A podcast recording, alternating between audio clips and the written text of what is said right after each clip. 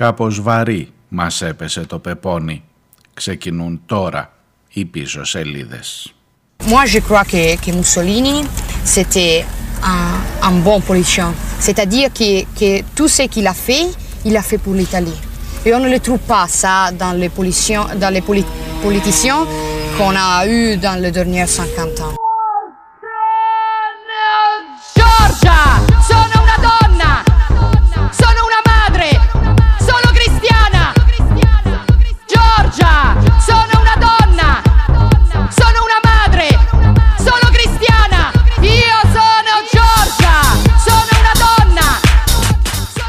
Καλώς ήρθατε, καλώς ήρθατε. Καλή εβδομάδα. Αν και δεν θα είναι καλή. Αυτή εδώ η κυρία που ακούτε είναι η πρωταγωνίστρια από χθες σε όλη την Ευρώπη. Μιλά όλη η Ευρώπη για αυτήν. Η Οσόνο Τζόρτζια, η Οσόνο Ουναμάντρε, η Οσόνο Κριστιάνα, μην ξεχνιόμαστε. Με τα συνθήματά της προφανώς να μοιάζουν πολύ με πράγματα που και σε εμάς είναι κοινά. Αν τα γαλλικά σας δεν είναι καλά, το απόσπασμα που ξεκίνησε την εκπομπή ήταν μια παλιότερη συνέντευξή της στην γαλλική τηλεόραση, στα γαλλικά μιλώντας, ε, όπου η κυρία Τζόρτζια Μελώνη έλεγε ότι ο Μουσολίνη ήταν ένας καλός πολιτικός. Ό,τι έκανε το έκανε για την Ιταλία και τα τελευταία 50 χρόνια τέτοιοι πολιτικοί δεν έχουν περάσει από την χώρα μας. Sono cristiana! Ma noi non siamo persone! Noi siamo LGBT! E difenderemo la nostra... Ναι, ναι, ναι, τα LGBT και τα τέτοια και οι ε, γκέι και οι, διαφορε- και οι αμβλώσεις και ό,τι διαφορετικό γενικά δεν τις πολύ αρέσουν. Αυτή θα είναι η καινούργια πρωθυπουργός της ε, Ιταλίας και καλό είναι να το χωνέψουμε διότι κάνεις έτσι ένα, ε, μια ολιά που λέμε εδώ στην Κρήτη να εξαποστάσεις και τσουπ σου ξεπετάγεται ο φασισμός. Giorgia! LGBT! È il gioco!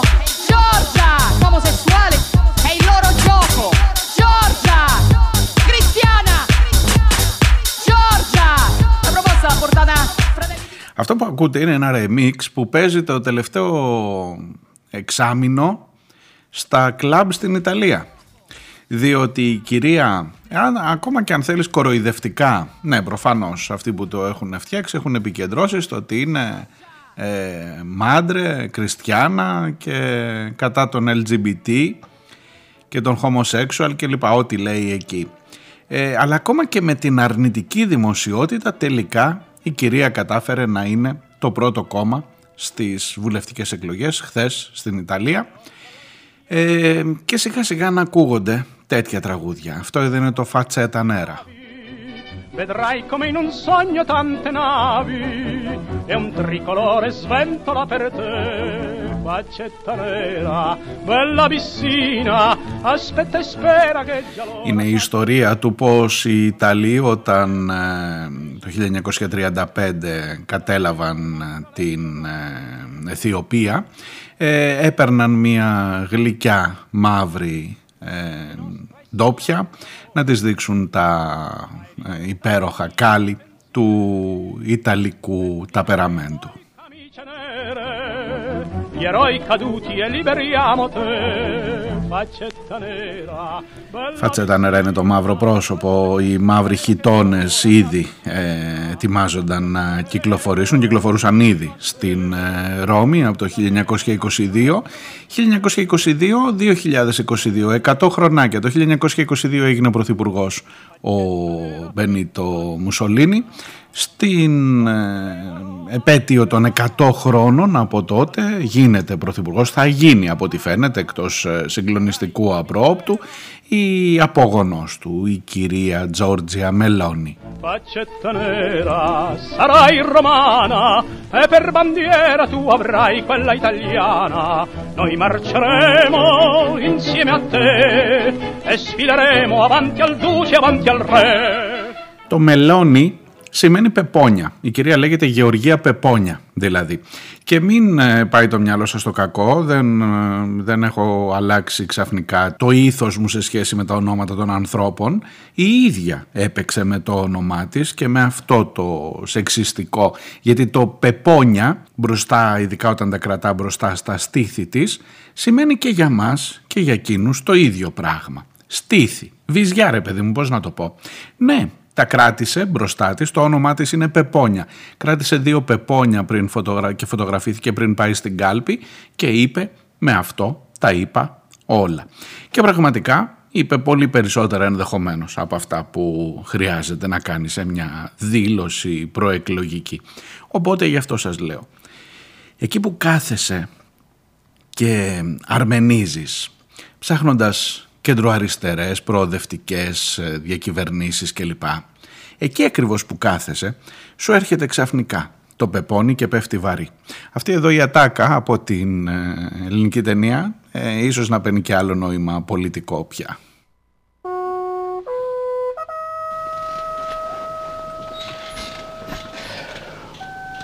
Τάκη, Τάκη, ε, δεν κοιμάσαι κι εσύ, ε. Όχι. Δεν μπορώ να κοιμηθώ. Σκέφτεσαι το κορίτσι σου; Όχι. Έφαγα πολύ πεπόνι.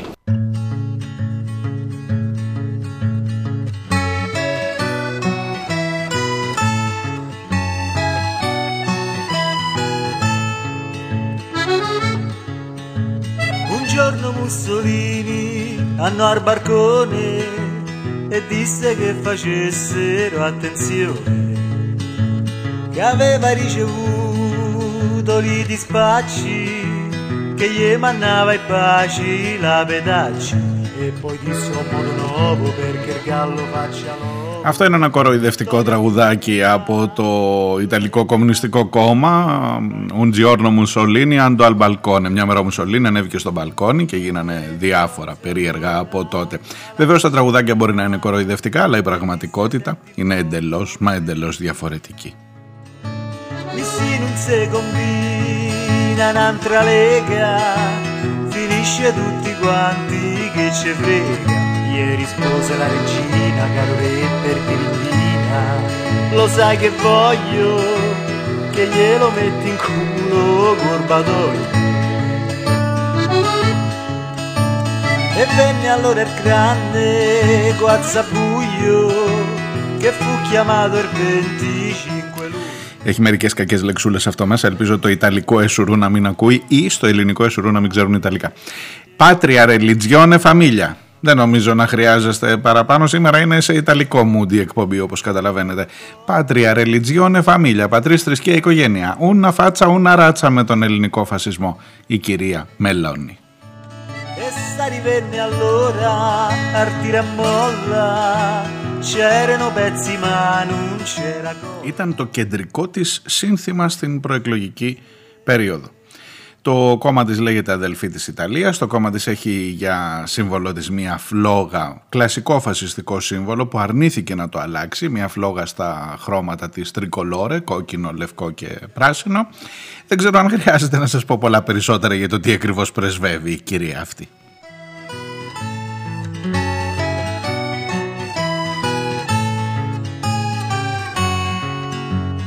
Ed essere squagliata al primo sole, ci vuole la Repubblica, ci vuole.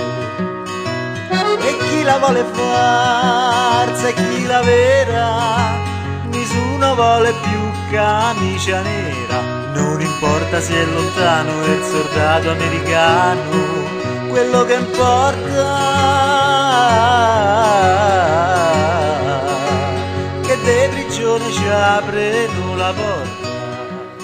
Αυτά που λέτε με τους καμίσανέρα τότε, τους μελανοχίτονες και τώρα πάμε στα δικά μας. Ίσως μια ενδιαφέρουσα συζήτηση που την κάνουμε έτσι κι αλλιώς, όχι εξαιτίας της κυρίας ε, Μελώνη, είναι το πώς φτάνεις στις Μελώνη αυτού εδώ του κόσμου. Το πώς φτάνεις σιγά σιγά ε, υποδόρια, ε, ύπουλα καμιά φορά ή και χωρίς να το καταλαβαίνεις εσύ ο ίδιος πηγαίνοντας προς την ε, δεξιά. Ε, έχει μαλλιάσει η γλώσσα μου σε αυτήν εδώ την εκπομπή. Και ξέρω ότι μπορεί και κουραστικός να έχω γίνει, ξέρω ότι διαβάζω, παίρνω και τα σχόλιά σας, μην νομίζετε τα βλέπω, ακόμα και αυτά που δεν διαβάζω στον αέρα. Ε, είναι δύο ειδών τα σχόλια, θα σας εξηγήσω κάποια στιγμή γι' αυτό.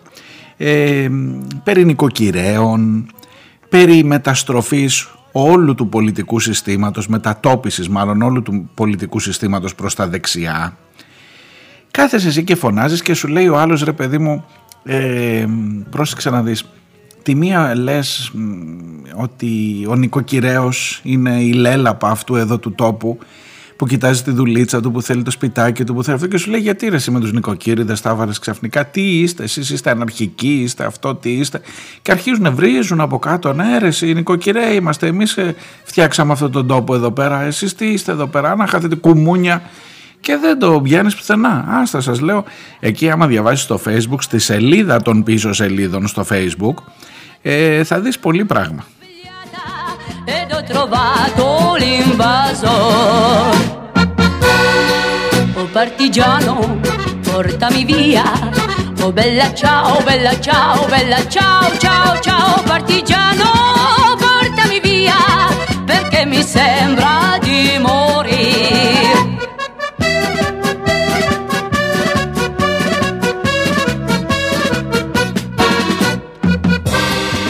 Se io muoio sulla montagna.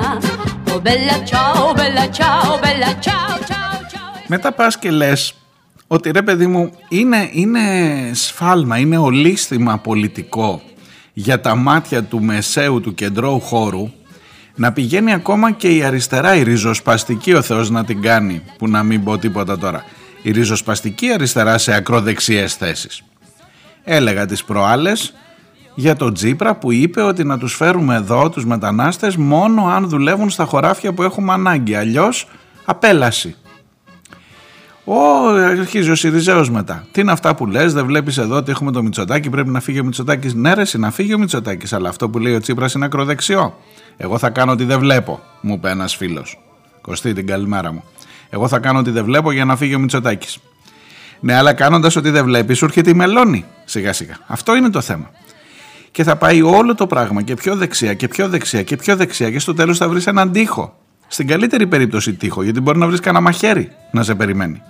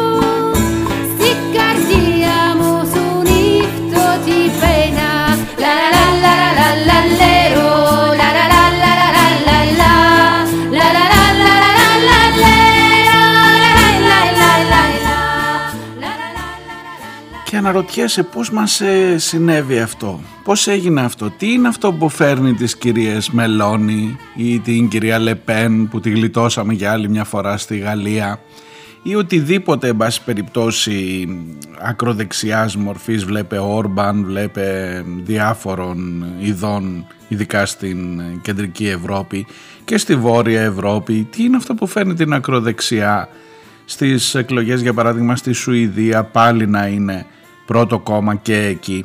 Τι είναι αυτό που ανεβάζει την ακροδεξιά αρέσει, μήπως είναι κανένας δάκτυλος ξένος, μήπως είναι τίποτα αριανοί που κατεβαίνουν και τους ψηφίζουν;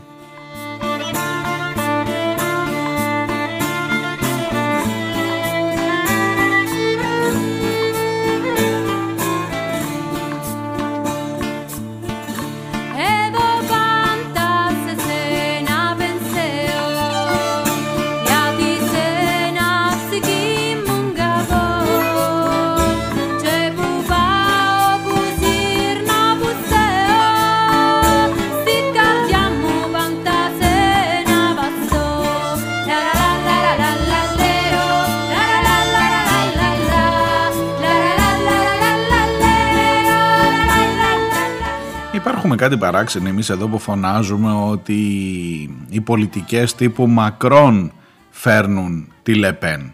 Οι πολιτικές τύπου Ματεό Ρέντσι τότε με τα μνημόνια τα δικά μας θυμάστε που ήταν φίλος ε, με τον Τσίπρα ήταν και νέα παιδιά και οι δύο και κάνανε παρεούλα και στην Ιταλία εκείνη την περίοδο τα PIGS, οι χώρες του Νότου, το P, το I και το G είναι η Πορτογαλία, η Ιταλία και η Ελλάδα και το S είναι η Ισπανία.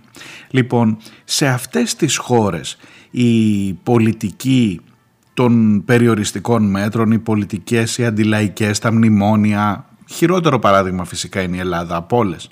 Αλλά τι είναι αυτό που φέρνει την ακροδεξιά τελικά; Για σκέψου λίγο.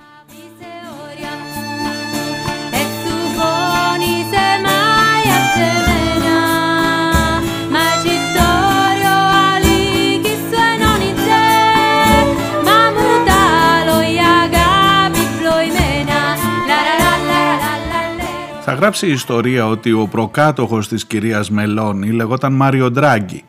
Θα γράψει η ιστορία ότι ο ε, Ευρωπαίος τραπεζίτης, ο άνθρωπος που έκλεινε τότε τη στρόφιγγα, θυμάστε, για να δημιουργήσει ασφυξία στις ελληνικές τράπεζες, ο άνθρωπος που δεν μπόρεσε να σώσει όχι την Ευρώπη, δεν μπόρεσε να σώσει ούτε καν τη χώρα του, θα είναι ο προκάτοχος της κυρίας ε, Μελώνη και θα αναρωτιέσαι ακόμα τι είναι αυτό που φέρνει σιγά σιγά σιγά την ακροδεξιά;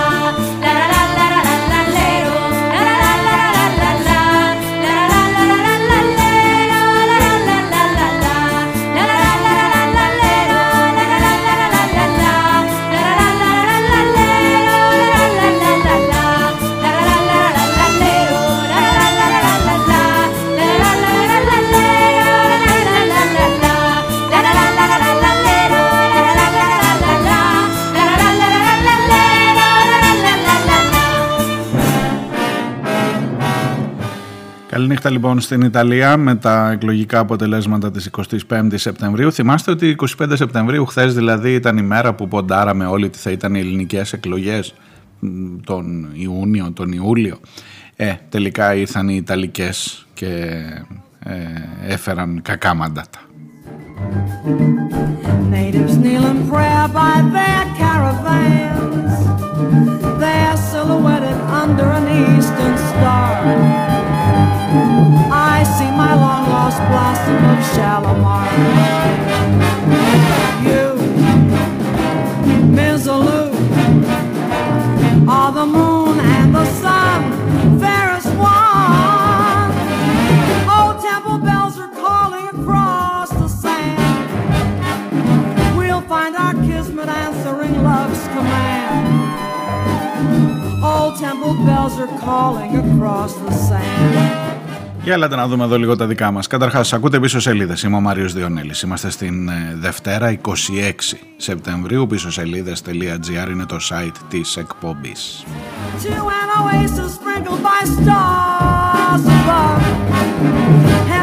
Μην νομίζετε ότι θα ησυχάσουμε με την κυρία Πεπόνια. Έχουμε δουλειά μπροστά και από ό,τι φαίνεται θα αλλάξουν οι συσχετισμοί και στην Ευρώπη ε, και θα πάει όλο το πράγμα προς τα εκεί. Η Ιταλία είναι η τρίτη σε μέγεθος οικονομία στην ε, Ευρώπη μετά την Γερμανία και τη Γαλλία. Ε, δεν είναι ε, αμεληταίο μέγεθος η Ιταλία. Μιλάμε για 51 εκατομμύρια ψηφοφόρους που χθες κλήθηκαν με μεγάλη αποχή φυσικά αλλά με το εκλογικό σύστημα να έχει αλλάξει σε σχέση με τις προηγούμενες εκλογές θα την ξαναβρούμε μπροστά μας γιατί σίγουρα θα καθορίσει σε μεγάλο βαθμό. Ήδη υπάρχει και στην Ελλάδα ένα κομμάτι που πανηγυρίζει. Αυτό το ακροδεξιό Μπογδανό. Τέτοιο ε, ήδη είναι στα κάγκελα και πανηγυρίζει για την νίκη της Μελώνη και λέει και στα δικά μας.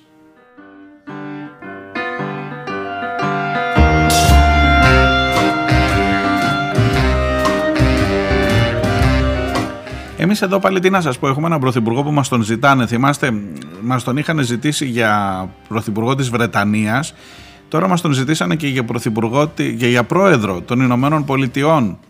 Ε, και μάλιστα παίζει αυτό ως ε, κανένας δεν κατάλαβε αν ήταν ηρωνία ή αν ήταν ε, κυριολεκτική πρόταση ε, να σας πω από πού έρχεται αυτό, δηλαδή αν το πήρε κάπου το μάτι σας το αυτί σας, ήταν στην ε, Νέα Υόρκη και ήταν, ε, συναντήθηκε με μέλη του Council of Foreign Relations, δηλαδή το Συμβούλιο των Διεθνών Σχέσεων. Και υπήρχε ένας συντονιστής εκεί, ε, ο οποίος λέγεται Ρόμπερτ Ρούμπιν και του είπε στο τέλος της κουβέντας ε, ήσουν εξαιρετικός πρωθυπουργός, ε, πρωθυπουργέ, ε, ήσουν εξαιρετικός. Ε, γιατί δεν κατεβαίνεις για πρόεδρος των Ηνωμένων Πολιτειών; Έχουμε λέει ένα μικρό συνταγματικό πρόβλημα, αλλά ούτως ή άλλως δεν δίνουμε τόση σημασία στο Σύνταγμα αυτές τις ημέρες. Και δίνω του πει και αυτός και εσείς και εμείς δεν δίνουμε σημασία στο Σύνταγμα αυτές τις ημέρες. Του είπε όχι εντάξει είμαι μια χαρά εδώ που είμαι ως πρωθυπουργός της Ελλάδας.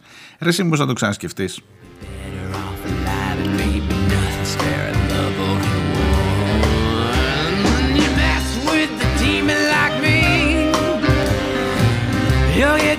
What you deserve.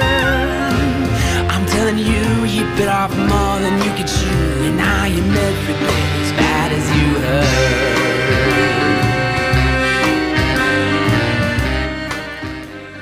Στην Αθήνα ξύλο και των γονέων για τους κατοίκους των εξαρχείων που τολμούν να μην θέλουν το μετρό στην πλατεία τους ε, ξέρετε αυτό το αφήγημα είναι πολύ ενδιαφέρον όπως έγινε και με τη βιβλιοθήκη στο Αριστοτέλειο Πανεπιστήμιο. Ε, ακούς, εδώ έχει διδάξει πολλά παιδιά ο Μουσολίνη. Έχει διδάξει πάρα πολλά και πάρα πολλούς διαδόχους. Διότι η προπαγάνδα είναι ένα μαγικό πράγμα. Είναι ο νοικοκυρέος στο σπίτι, γι' αυτό σου λέω, νοικοκυρέ, κάτι πρέπει να γίνει με σένα, κάτι πρέπει να κάνουμε με σένα, δεν ξέρω ε, είναι στο σπίτι και λέει καλά ρε σε αυτά τα κολόπεδα τώρα γιατί δεν θέλει να βιβλιοθήκη στο πανεπιστήμιο; Πρέπει κάποιος να βρεθεί να το εξηγήσει. Δεν το ακούει στη δεύτερη ανάγνωση. Ούτε θα μάθει ποτέ ότι υπήρχε βιβλιοθήκη, ότι τους βιβλιοθηκάριους ο Μητσοτάκης ήταν που τους είχε διώξει, ότι στο, στο συγκεκριμένο τμήμα, στις συγκεκριμένες σχολές υπάρχουν βιβλιοθήκες, ότι αυτό που θέλαν ήταν να ε, καταργήσουν την κατάληψη του βιολογικού ένα στέκι που είχαν φτιάξει εκεί οι φοιτητές και ότι εν πάση περιπτώσει δεν είναι η βιβλιοθήκη το διακύβευμα των επεισοδίων και το ότι έχουν ε, μπαστακωθεί τα ΜΑΤ μέσα στο πανεπιστήμιο εδώ και σχεδόν ένα χρόνο. Ε, όχι, δεν θα το ακούσει αυτό. Θα μείνει στο γιατί δεν θέλουν τα παιδιά να τους φτιάξουμε βιβλιοθήκη. Και να εσείς που δεν θέλετε. Τώρα στα εξάρχεια είναι το ανάποδο. Ε, γιατί είναι δυνατόν να μην θέλεις να έρθει το μετρό στη γειτονιά σου; Ότι υπήρχαν τρεις προτάσεις για το μετρό, ότι το να μην χαλάσει η πλατεία που προφανώς βάζει και ένα ιδεολογικό στίγμα το να χαλάσει την πλατεία. Προχθές πήγανε και ξυλώσανε το άγαλμα των τριών ερώτων, αυτό που είναι όσοι ξέρουν από τα ε, ε, εξάρχεια, ξέρουν τι εννοώ. Ε, να χαλάσουμε κάθε σύμβολο, κάθε οτιδήποτε έχει να κάνει με τα αυτά, να γίνει ένα, μια τσιμενταδούρα, ενώ υπήρχαν προτάσεις για παράδειγμα να πάει στην Μπουμπουλίνα στο σταθμό του μετρό. Όχι, εκεί μέσα στα εξάρχεια για να χαλάσει. Και μετά αυτό που μένει είναι γιατί ρε εσείς κάτοικοι των εξαρχείων δεν θέλετε να έρθει το μετρό στην πόρτα σας σου να μου χαθείτε. Ξύλο, ξύλο, διάλειμμα. Στο δεύτερο μέρος θα πάμε μέχρι το Ιράν. Αλλά πάντα με τη ματιά μας και εδώ, γιατί έχω να σας πω μερικά. I lay down every night at my best. I'm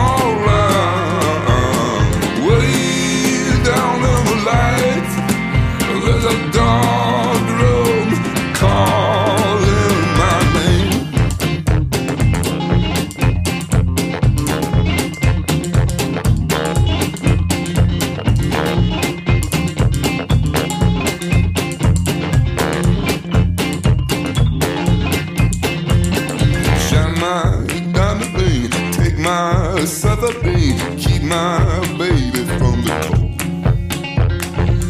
My diamond ring, take my keep my baby from the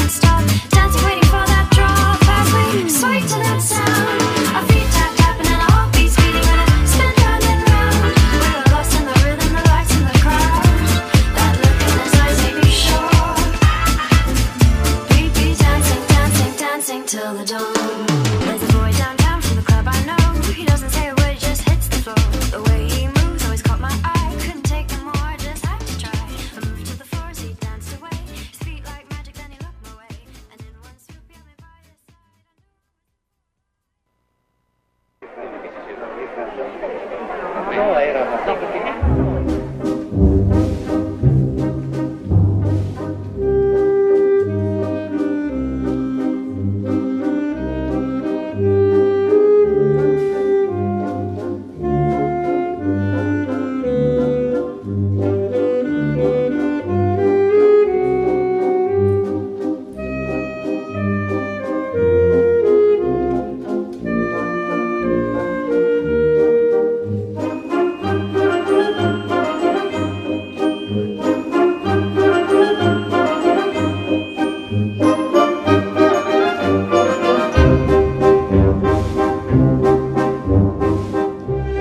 Ακούτε πίσω σελίδες. Είμαι ο Μάριος Διονέλης. Είμαστε στην Δευτέρα 26 Σεπτεμβρίου. Οι τρόποι επικοινωνίας μέσω του πίσω σελίδε.gr είναι εκεί και μπορείτε να στέλνετε τα δικά σας μηνύματα.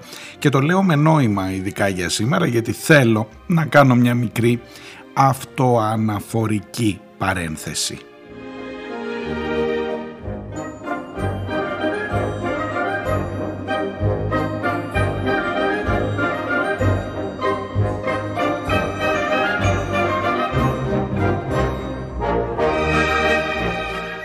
Όπως ίσως έχετε παρατηρήσει στην εκπομπή διαβάζω τα μηνύματα που μου στέλνετε μέσω των οδών που θα βρείτε εκεί στο email μου, στο, στα προσωπικά μηνύματα στο facebook, στην, ε, στα μηνύματα της σελίδας στο facebook, εν πάση περιπτώσει θα τα βρείτε σχετικά εύκολα. Υπάρχει μια κατηγορία μηνυμάτων που είναι στα, στην σελίδα, εκεί που δημοσιεύονται οι εκπομπές, το page όπως λέμε στο χωριό μου, των πίσω σελίδων στο facebook. Εκεί που συνήθως ε, απλώνει λίγο παραπάνω. Γίνονται και κάποιες χορηγούμενες από εκεί διαφημίσεις με τα ε, χρήματα των δικών σας εισφορών γίνεται αυτό, αυτές τις μικροχρηματοδοτήσεις από το PayPal που θα βρείτε στην σελίδα, στο πίσω σελίδες.gr ε, και φτάνει η εκπομπή, να σας έλεγα για την προπαγάνδα που έκανε ο Μουσολίνη από τότε, γιατί να μην τη χρησιμοποιήσεις και από την άλλη πλευρά λίγο.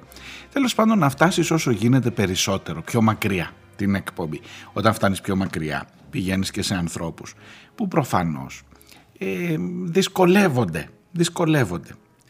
Θα μου πεις τώρα θα κάτσεις εσύ να τσακωθείς με τον καθένα. Όχι, απλά μου κάνει εντύπωση. Έκατσα μέσα στο Σαββατοκύριακο να διαβάσω λίγο σε όλων των εκπομπών από κάτω τα, τις αναρτήσεις στο facebook τι έχει γραφτεί ε, σε όλων των τελευταίων τώρα από τότε που ήρθαμε. Εν πάση περιπτώσει, βλέπω, σας έλεγα, λες για τους νοικοκυρέους, σου λέει ο άλλος εμείς είμαστε νοικοκυρέοι, εμείς στηρίξαμε αυτή τη χώρα από το 1821 και μετά. Μάλιστα. Λες για τους ε, γκέι, ξέρω εγώ, ή για τα δικαιώματα των ε, ομάδων που είναι τέλος πάντων σε καταπίεση και σου λένε τι τους θέλεις εσύ αυτούς να τους πάρετε σπίτι σας; Τέτοια ναι. Ε, λες για, τον, ε, για τους Ρώσους.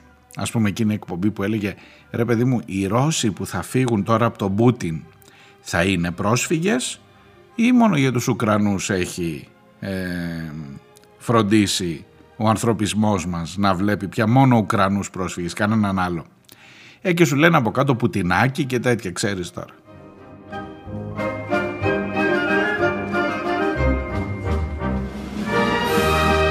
Σα τα διαβάζω, δεν λέω τίποτα άλλο παραπέρα. Απλά μου κάνει εντύπωση ότι υπάρχει και ένας άλλος κόσμος τεράστιος. Είμαστε τραγική μειοψηφία, μην το συζητάτε.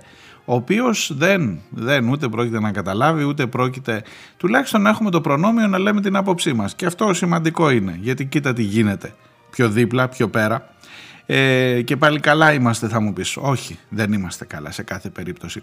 Λοιπόν εδώ στο Στακόβιτς υπάρχει ακριβώς για να σας θυμίσει. Α, έχουν ένα κοινό χαρακτηριστικό. Όσοι γράφουν εκεί δεν ακούν την εκπομπή, διαβάζουν το κείμενο που συνοδεύει την σου λέει αυτός είναι με, με τους Ρώσους είναι τώρα. Πουτινάκι, γράψε από κάτω. Ε, αυτό. Δεν υπάρχει περίπτωση να έχει κάτσει κάποιος να ακούσει την εκπομπή και να κάθεται μετά να βρίζει. Αλλά τέλος πάντων τώρα μου πεις πολύ το ψυρίζω και κακός τόση ώρα. Ε, ο Σωστακόβιτς είναι εδώ να σας θυμίσει ότι με αυτό το λαό σας ενώνουν πάρα πολλά. Ότι σε αυτό το λαό χρωστάτε πάρα πολλά. Χρωστάτε τους 20 εκατομμύρια νεκρούς στο δεύτερο παγκόσμιο πόλεμο. Δύο Ελλάδες ολόκληρες χρωστάτε. Οπότε βαστάτε, βαστάτε hold your horses που λένε. Και αφήστε όλους εμάς τους υπόλοιπους να είμαστε ό,τι θέλετε, πουτινάκια και τέτοια. Ακούστε την εκπομπή, ακούστε μόνο, θα σας κάνει καλό νομίζω.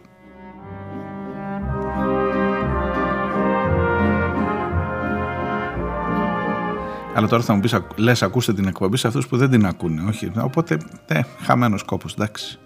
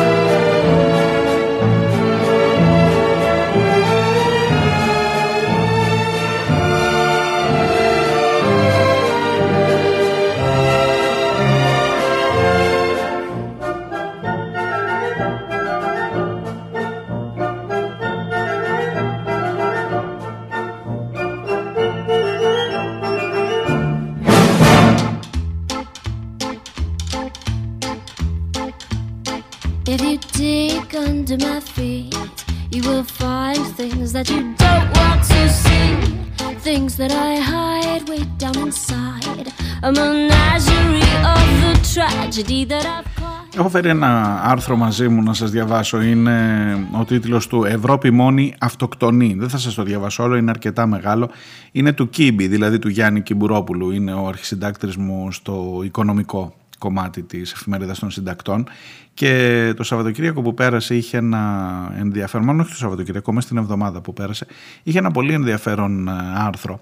Ακριβώς αυτό ότι η Ευρώπη αυτοκτονεί και ίσως η νίκη της ακροδεξιάς στην Ιταλία να είναι ένα από τα αποτελέσματα της αυτοκτονίας ε, αυτής. Ξεκινά η, η, η γραφή του Γιάννη Κιμπουρόπουλου και λέει μπορεί να με θεωρήσετε συνωμοσιολόγο, φαντασιόπληκτο, λαϊκιστή, κρυφοπορτουν- κρυφοπουτινιστή ή απλώς απλοϊκό. Αλλά όσο περνάει ο καιρός εδραιώνεται η πεποίθησή μου ότι στόχος αυτής της αιματηρής διένεξης στην καρδιά της γυραιάς Υπήρου με ολοφάνερο υποβολέα και υποδαβλιστή της Ηνωμένες Πολιτείες δεν είναι η εξουθένωση της Ρωσίας τώρα και η αποδυνάμωση της Κίνας αργότερα, αλλά η Ευρώπη.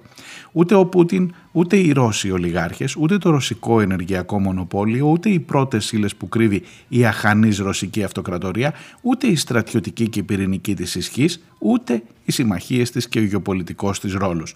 Πρωταρχικός στόχος της αμερικανικής υπερδύναμης είναι να αποδυναμώσει μέχρι διάλυσης το 70χρονο διακρατικό μόρφωμα που λέγεται Ευρωπαϊκή Ένωση.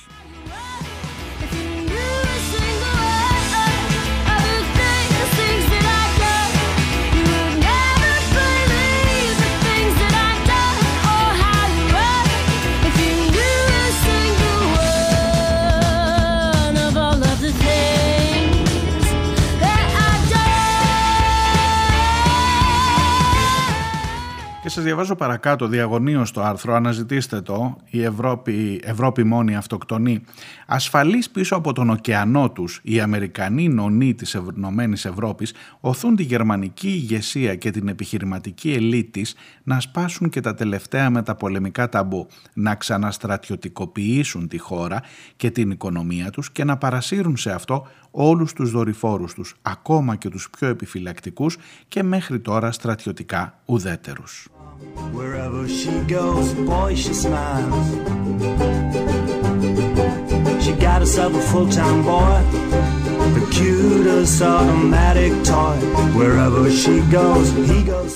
Σας θυμίζω ότι αμ, η Γερμανία μετά την ε, έναρξη του πολέμου στην Ουκρανία που συμπλήρωσε προχθές 7 μήνες ε, ανακοίνωσε εξοπλισμούς 100 δισεκατομμυρίων. Η Γερμανία που είχε ματοκυλήσει μαζί με το Μουσολίνι που σας έλεγα νωρίτερα την Ευρώπη.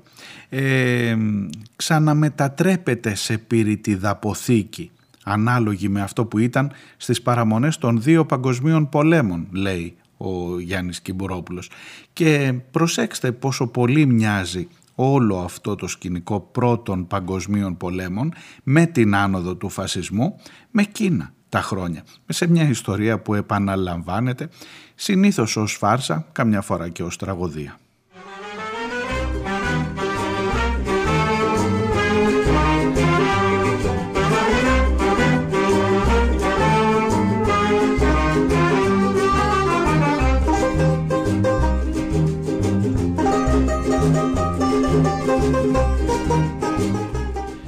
Γράφει που λέτε ο Κίμπι, η Ευρώπη είναι ήδη το πρώτο μεγάλο θύμα της ρωσικής εισβολής και του πολέμου στην Ουκρανία. Το ερώτημα που προκύπτει είναι αν ήταν και ο βασικός στόχος του, όχι τόσο από τον ίδιο τον εισβολέα, όσο από τον υπερατλαντικό υποβολέα. Οι επιλογές της ηγεσίας της εξελίσσονται σε αυθεντικές πράξεις αυτοχειρίας.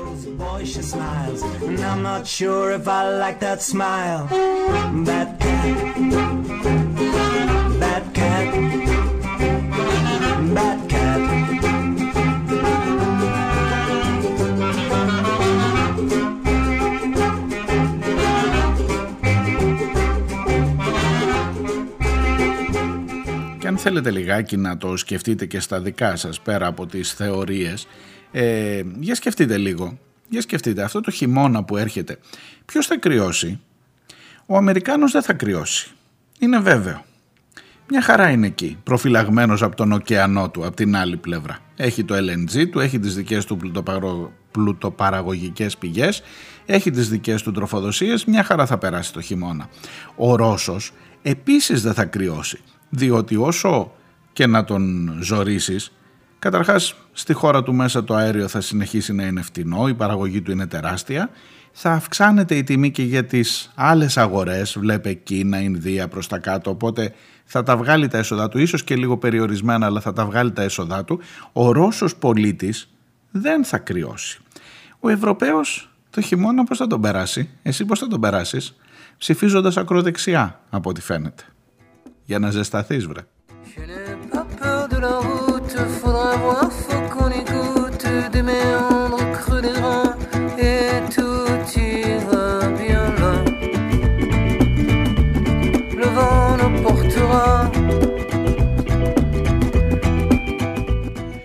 Φεύγω από τα ρουσικά, πηγαίνω στο Ιράν. Εκεί η κατάσταση έχει πλέον ξεφύγει από κάθε έλεγχο από ό,τι φαίνεται, διότι ένα θεοκρατικό κράτος ε, δεν μπορεί να χωνέψει ότι οι γυναίκες έχουν σηκώσει κεφάλι. Και εκτός από την ε, αμυνή, το πρώτο θύμα, έχεις πλέον και μία γυναίκα, έχεις συνολικά πάνω από 40 ανθρώπους νεκρούς και έχεις και μια 22χρονη γυναίκα η οποία επίσης δολοφονήθηκε με σκληρό τρόπο λόγω του ότι διαδήλωσε για την προηγούμενη δολοφονημένη. Καταλαβαίνετε τι γίνεται εκεί κάτω. Το Ιράν σας θυμίζω είναι μια χώρα, είναι ο επόμενος στόχος των Ηνωμένων Πολιτειών. Κρατήστε το αυτό κάπου στην άκρη. Το Ιράν είναι η χώρα που τώρα πρόσφατα είχε κάνει και την εισβολή στα δικά μας πλοία πάνω που ε, πήραμε πίσω τους ναυτικούς ε, από εκεί. Θυμάστε την ιστορία με το ρωσικό πετρέλαιο. Το Ιράν είναι μια χώρα θεοκρατική. Το Ιράν είναι μια χώρα που έχει πάει χρόνια, αιώνες πίσω τις τελευταίες δεκαετίες αλλά εγώ δεν έχω τις γνώσεις ούτε την, ε, πώς να σας το πω, ούτε την επάρκεια για να σας κάνω μια ανάλυση για το τι είναι το Ιράν. Έχω όμως μερικές βασικές απορίες για το πώς αντιμετωπίζουμε εμείς τις γυναίκες του Ιράν.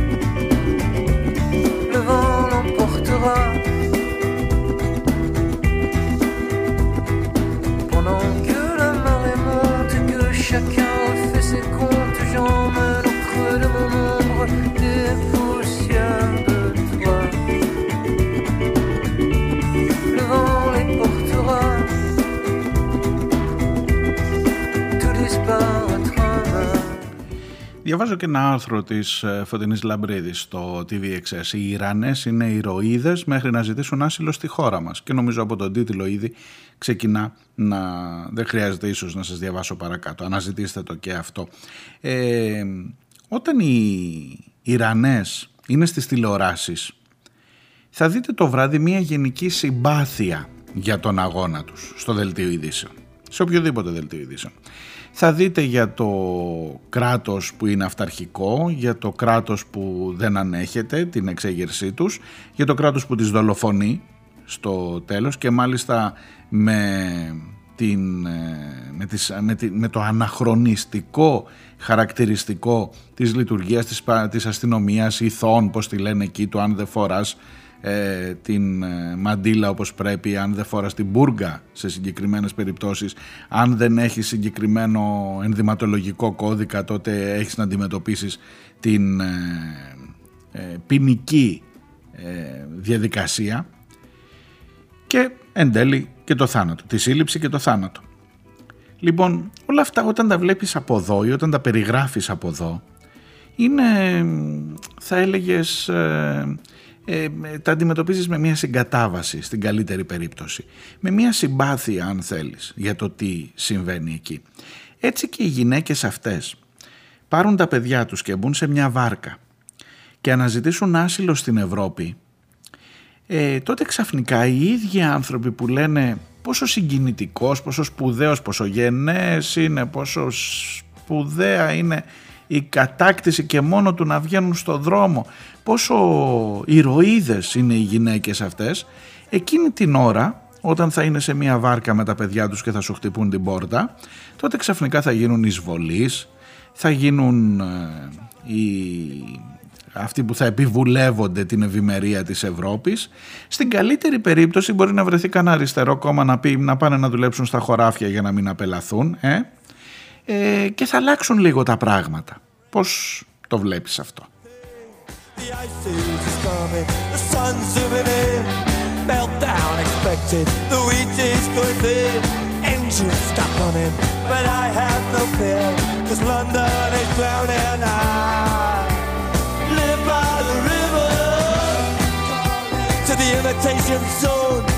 Forget it, brother. You can go alone to the zombies of death. Quit holding out and draw another breath. Για να μην σου πω για κάτι άλλα αναχρονιστικά εδώ δικά μας που τα έχουμε πάρει ως δεδομένα και δεν τα συζητά κανείς πια ας πούμε. Δηλαδή εντάξει προφανώς δεν είναι στο ίδιο επίπεδο και ευτυχώς δεν είναι στο ίδιο επίπεδο η σύσφυξη, η- ο εναγκαλισμός του κράτους με την ε, θρησκεία, με την εκκλησία στην Ελλάδα από ότι είναι στο Ιράν. Αλλά είμαστε σε καλό δρόμο, μην το συζητάς. Θυμάσαι ότι πριν από λίγο καιρό οργανώνονταν συνέδρια υπό την αιγίδα της κυβέρνησης και με την συμμετοχή του Μισού Υπουργικού Συμβουλίου για τη γυναική αγωνιμότητα που μέσα σε άκρες οι παπάδες ήθελαν να αποφασίσουν τι θα κάνουν οι γυναίκες με την ε, ζωή τους και τι στο καλό κάθεστε και κάνετε σπουδές και διδακτορικά και λοιπά και δεν πάτε να κάνετε κανένα παιδί. Αυτό ήταν το νόημα. Υπό την αιγίδα παρακαλώ του Υπουργείου Παιδείας. Άλλο που ακυρώθηκε από τις αντιδράσεις. Αλλά το Ιράν είναι θεοκρατικό κράτος και κρίμα που τη σκοτώνουν εκεί κάτω. Engines stop running, the wheat is going thin. A nuclear error, but I have no fear. Cause London is drowning. I, I live by the river. Επίσης τώρα κοίτα τι πήγα και θυμήθηκα κι εγώ. Εδώ να δεις, τώρα έτσι και ακούσει κανείς την εκπομπή, έτσι και το γράψω σε, στο κείμενο, ε, εκεί να δεις βρυσίδι που έχει να πέσει από κάτω. Αλλά εγώ θα το πω και αμαρτία δεν έχω. Η μισή αμαρτία δική μου, η άλλη μισή δική σας που θα το ακούσετε. Ε, λες εκεί στο Ιράν να υπάρχει κανένα κομμάτι της επικράτειας του Ιράν που ενώ είναι ε, οι, οι γυναίκες είναι, έχουν την ιδιότητα του πολίτη του κράτους παρόλα αυτά σε ένα συγκεκριμένο σε μια αρκετά μεγάλη ε, περιοχή της Ιρανικής επικράτειας να μην επιτρέπεται να πατήσουν το πόδι τους μόνο και μόνο επειδή είναι γυναίκες.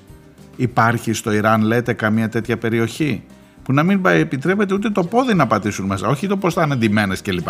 Να μην περάσουν παιδί μου από το, από το σειρματόπλεγμα. Μέσα στην επικράτεια της χώρας υπάρχει καμία τέτοια ε, περιοχή στο Ιράν Α, γιατί στην Ελλάδα υπάρχει το Άγιο Όρος. Γι' αυτό λέω. Αλλά τώρα δεν είναι να πει πα, πα, πα, μη λες τέτοια πράγματα. Πα, πα, πα.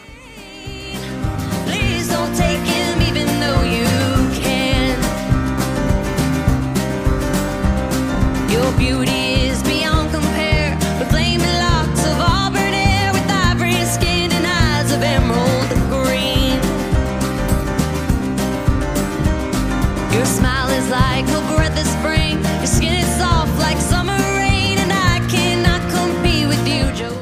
Η φίλη η Ζήνα μου γράφει Ούτε εγώ μπορώ να το χωνέψω ότι οι μετανάστες και οι πρόσφυγες είναι για τις δύσκολες δουλειές που οι Έλληνες για διάφορους λόγους δεν τις κάνουν και δεν είναι η στιγμή να τις συζητήσουμε. Να τα λέει αυτά μάλιστα ένας αριστερός πολιτικός. Για μένα διπλή απογοήτευση μου γράφει και ως πολίτης αυτής της χώρας για τις περίφημες αυταπάτες και τώρα ως μετανάστρια. Για την εκπομπή της Τετάρτης ευχαριστώ για τα τραγούδια μου λέει γιατί μεγάλωσε η λίστα στα αγαπημένα. Εντάξει, αλληλεγγύη και κάθε, ε, σε κάθε αδύναμη κοινότητα για να πάψει να είναι αδύναμη.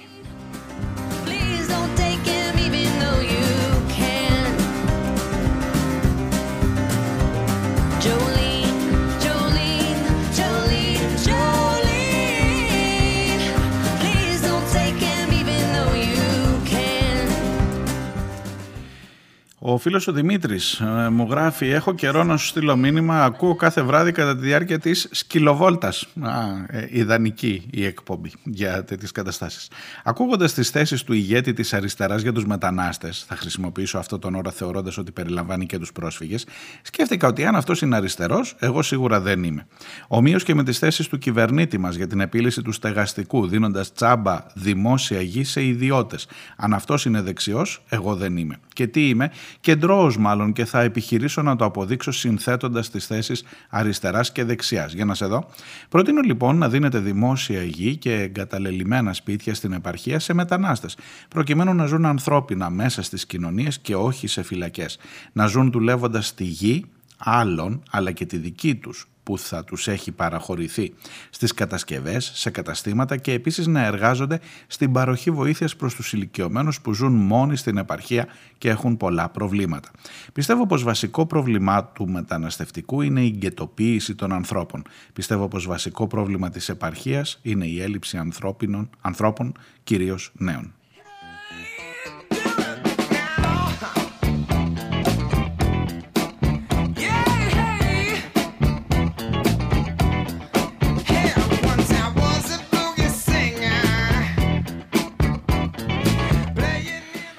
Δημήτρη, ε, ενώ δεν διαφωνώ με την πρότασή σου, το ενδεχόμενο να δουλεύουν οι μετανάστες όπου θέλουν αυτοί και όπου γουστάρουν εφόσον έχουν τις προϋποθέσεις ε, σου ε, μας περνάει καθόλου από το μυαλό. Ε, ναι, προφανώς. Ε, αν ανοίξεις μια αγορά, αυτός ο καπιταλισμός που να πάρει ευχή, είναι καπιταλισμός μόνο όταν μας συμφέρει εμάς. Δηλαδή, εγώ λέω ότι σε έναν καπιταλισμό έρχεσαι μετά, εσύ αν πας μετανάστης έξω. Ρε παιδί μου, έχεις σπουδάσει κάτι. Ναι. Θα προσπαθήσεις να βρεις κάπου να σπουδάσεις, να, να δουλέψεις με βάση αυτό που έχεις σπουδάσει. Αν έχεις σπουδάσει, ξέρω εγώ, τι να σου πω τώρα, τεχνικός, τεχνίτης, υδραυλικός, ξέρω εγώ, πήγες κάπου μια σχολή, ε, είσαι υδραυλικός θα πας να έχεις. Δεν σου λέω τώρα για επιστήμονες κλπ. Για να αρχίσουμε να συζητάμε τώρα σιγά οι μετανάστες μην είναι επιστήμονες. Άσε που κάποιοι από αυτούς είναι και επιστήμονες. Ε, ναι, αν δεν έχεις σπουδάσει τίποτα και αν μπορείς μόνο με τα χέρια σου να βγάλεις το ψωμί σου, προφανώς σε μια ή αγροτική ή τέλος πάντων ε, σε ρόλο εργάτη ή ανειδίκευτο θα πας και λοιπά. Είναι προφανές αυτό. Αλλά να, να, να αφήσουμε τους μετανάστες. Δηλαδή αυτός ο καπιταλισμός μήπως να δούλευε λιγάκι και υπέρ τους καμιά φορά ρε εσύ; Μήπως να το σκεφτούμε και δεν τα λέω για σένα, για τον Τζίπρα το λέω. Διότι εντάξει, ναι προφανώς υπάρχουν κάποιες δουλειές που δεν γίνονται στα χωράφια. Ναι, υπάρχει στην επαρχία πάρα πολύ μεγάλο πρόβλημα. Ναι, να φροντίζουν ηλικιωμένους. Υπάρχει ολόκληρη βιομηχανία όταν φεύγουν από εδώ Έλληνες. Ξέρω περιπτώσεις προσωπικά που έχουν φύγει από εδώ για να πάνε να βρουν δουλειά σε Αγγλίες και σε Αυστραλίες στην ε, περίθαλψη, στην κατοίκον περίθαλψη γιατί υπάρχει η γύρανση του πληθυσμού παγκοσμίως και προφανώς υπάρχει πάρα πολύ μεγάλη ανάγκη. Λοιπόν, να το αφήσουμε το πράγμα να δουλέψει, γιατί σε όλα τα άλλα πράγματα το αόρατο χέρι της αγοράς δουλεύει μια χαρά και τα ρυθμίζει. Αλλά τους μετανάστες, ειδικά πρέπει να τους πάμε στα χωράφια που έχουμε ανάγκη, που λέει ο Αλέξης. Δεν διαφωνώ κατά βάση με την πρότασή σου, αλλά λέω ακόμα πιο πλατιά να το ανοίξουμε.